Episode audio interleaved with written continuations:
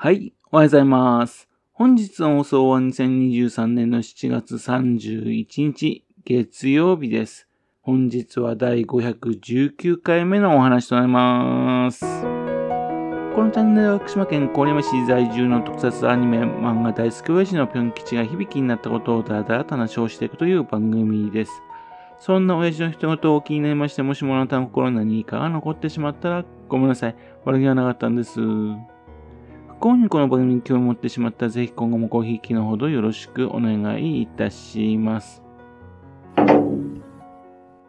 昨日はですね、おととい話しましたね。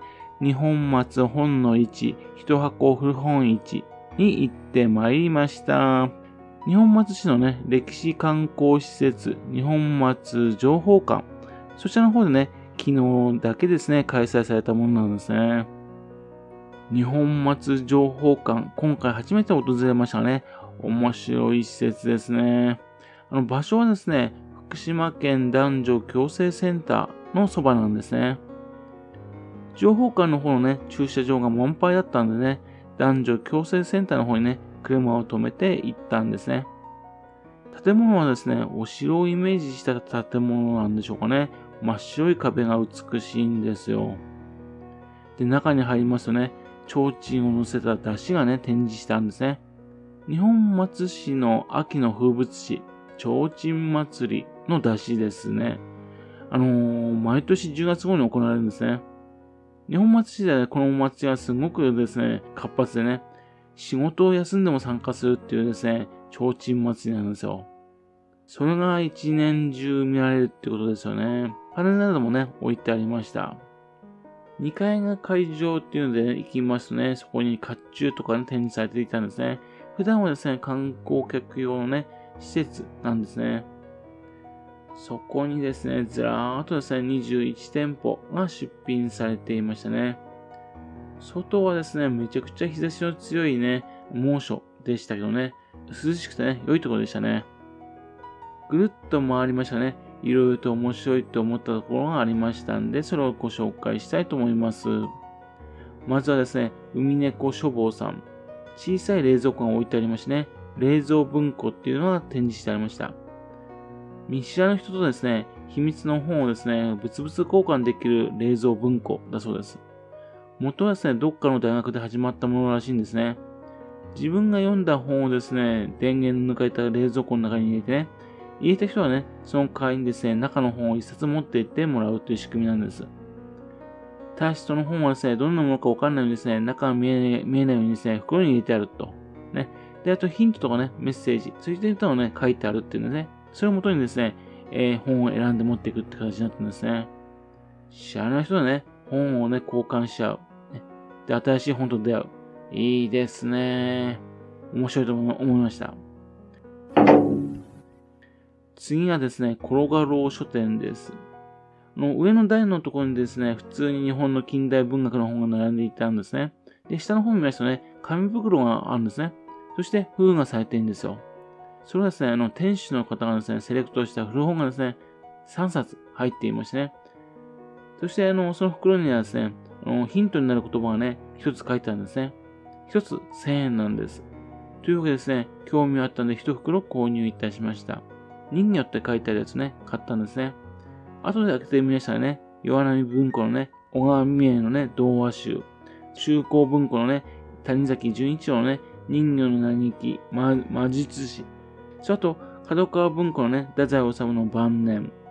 太宰治の作品はですね、漁服記っていうですね、作品でね、船になる女性が登場するからですね。っていうんで、人魚っていうんで集めたこのセレクト。なるほど、と思ったですね。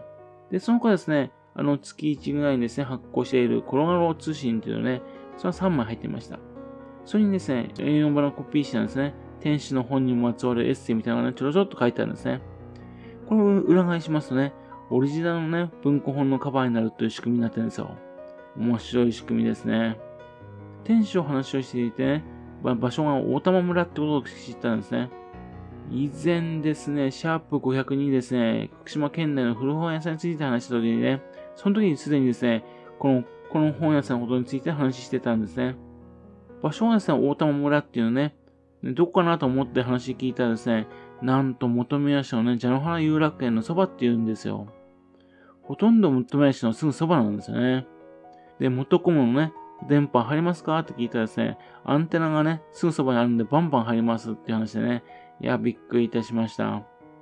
そのうちですね、訪れてみなきゃいけないなというふうに思っております。その他ですね、あの、21店舗にですね、1店舗はですね、外に出てるお本屋さんがあったんですね。伏見コーヒー店さんですね。なぜ外なのかなと思ったらですね、飲み物を作る関係でね、建物の中でね、置けないからって話だったんですね。なるほど。その後ですね、あのー、コーヒーに関係するって言いますと、カフェブックス、ウィズドックスの声楽者さんがありました。いつもですね、福島市の方ですね、コーヒーと古本のお店を出しているそうなんですね。福島市の方にね、他にあの、ブックスカフェコトっていうね、お店、絵本を中心にしたね、同じようなお店があるんですよね。その、あのー、声楽者さんのところに行きましたらね、ブックログっていうのが書いてあったんですよ。ブックログっていうからなん読んだね、感想とか書いてたのかなと思って聞いたらですね、本の選書サービスだそうです。選ぶサービス。その本人の会にですね、その人に合った本を選んで送ってくれるっていうサービスだそうです。いろんな質問の書いたログ、ね、そちらの方に自分の記録をね、データを記録しましてね、選ぶ人はですね、それに合う本をね、選んでくださるそうなんですね。7冊ぐらいですね、選ぶっていうサービスらしいです。本題も含めて、やりとりもありますから、15,580円だそうです。えー、結構ですね、これはね、あのー、買う方いらっしゃるそうなんですね。こういうサービスもね、最近はね、と存在するんですね。びっくりいたしました。ね、ぜひともね、あのー、本当のお店の方ね、カフェブックス、ウィズドックスの声楽者さん、そちらの方にね、ぜひともそのうち行ってみたいなというふうに思ってます。さあ、あと、ポセミンさんっていう方がね、展示してるの面白かったですね。オリジナルな絵本だとか詩を出しているお店なんですかね。ポセミンっていうのはウサギのようなね、オリジナルなキャラクターなんですよ。ピンク色のね、ウサギのような耳を持ってるんですね。で、そのキャラクターを使いましてね、しおりだとかステッカーとか、そういうのを販売してるんですね。このポセミンというキャラクターなんですよね。ちょっと問題を抱えてるらしいんですね。それはなかなか魅力的なんですね。そのね、ポセミンっていうキャラクターの大きな人形あったらね、触らせてほしいって言ったんですよね。ダメだっていうふうに断られたんですね。どんな材質なのかちょっと気になったんですよね。面白いね、キャラクターだと思いました。それからですね、チラシには載ってなかったんですかね。ユニークっていう団体の本も出してましたね。福島県にね、えー、関係する4人のね、20代の男女が作っているウェブマガジンだそうです。ユニーク。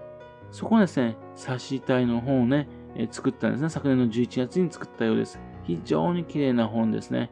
えー、500円っていう値段でした。そのウェブマガジンの方ですね、福島を知るきっかけを提案するっていう名前、副題がついてます。ちょっとね、ウェブマガジンの方見ましょうね。非常におしゃれな雑誌ですね。飯坂町の方ですね、ザ・コーヒーズっていうね、イベントも行ってみたいです。コーヒーをね、あの作る方々、それぞれ集めた、うん、イベントみたいですね。その冊子なんかも作ってましたね。あ、こういう方がですね、福島県内にいるんだなと思ってね、面白いなと思いましたね。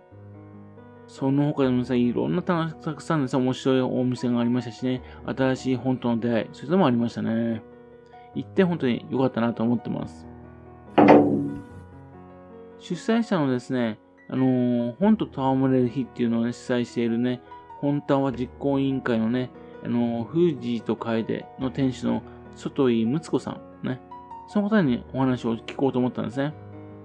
この、福島県ではね、一箱フロン市の歴史みたいなのを聞こうと思ったんでね。そしたら、そしたらですね、すぐさま別な方案内されたんですね。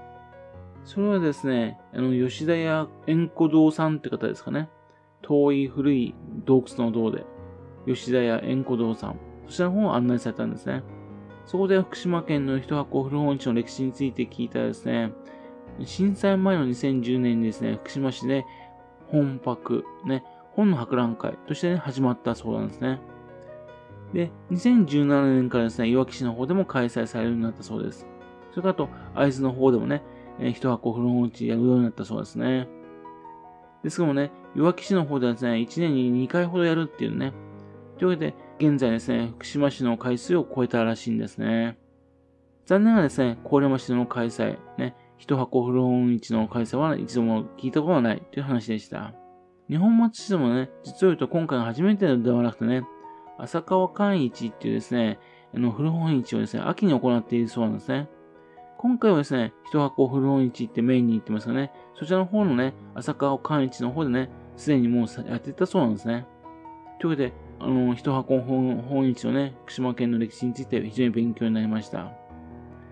そして、浅川寛一、今度のね、日本松市での開催はですね、龍泉寺ってお寺でですね、11月12日に開催するそうです。また、調べてみましたね。会津若松の方のね、のブックブック会津、そちらもね、10月9日にね、開催するようです。またあと、弱木市の方のね、あのー、一箱本市、ね、そちらの方もですね、10月28日に開催するそうです。福島市のね、本泊もね、多分ね、開催されるでしょうけどね、まだのね、日程決まってないようですから、11月頃にするみたいですね。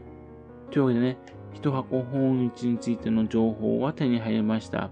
どんなものからも分かりました。さて、自分どうするかっていうんでね、今悩んでるところです。というわけでね、え今日はですね、日本松市のね、一箱古本市、そちらの方に参加して、ね、非常に楽しかった、面白かったっていう話でした。はい。それではまた次回よろしくプンキシのお話をお付き合いくださいね。本日もお聴きくださいまして、誠にありがとうございました。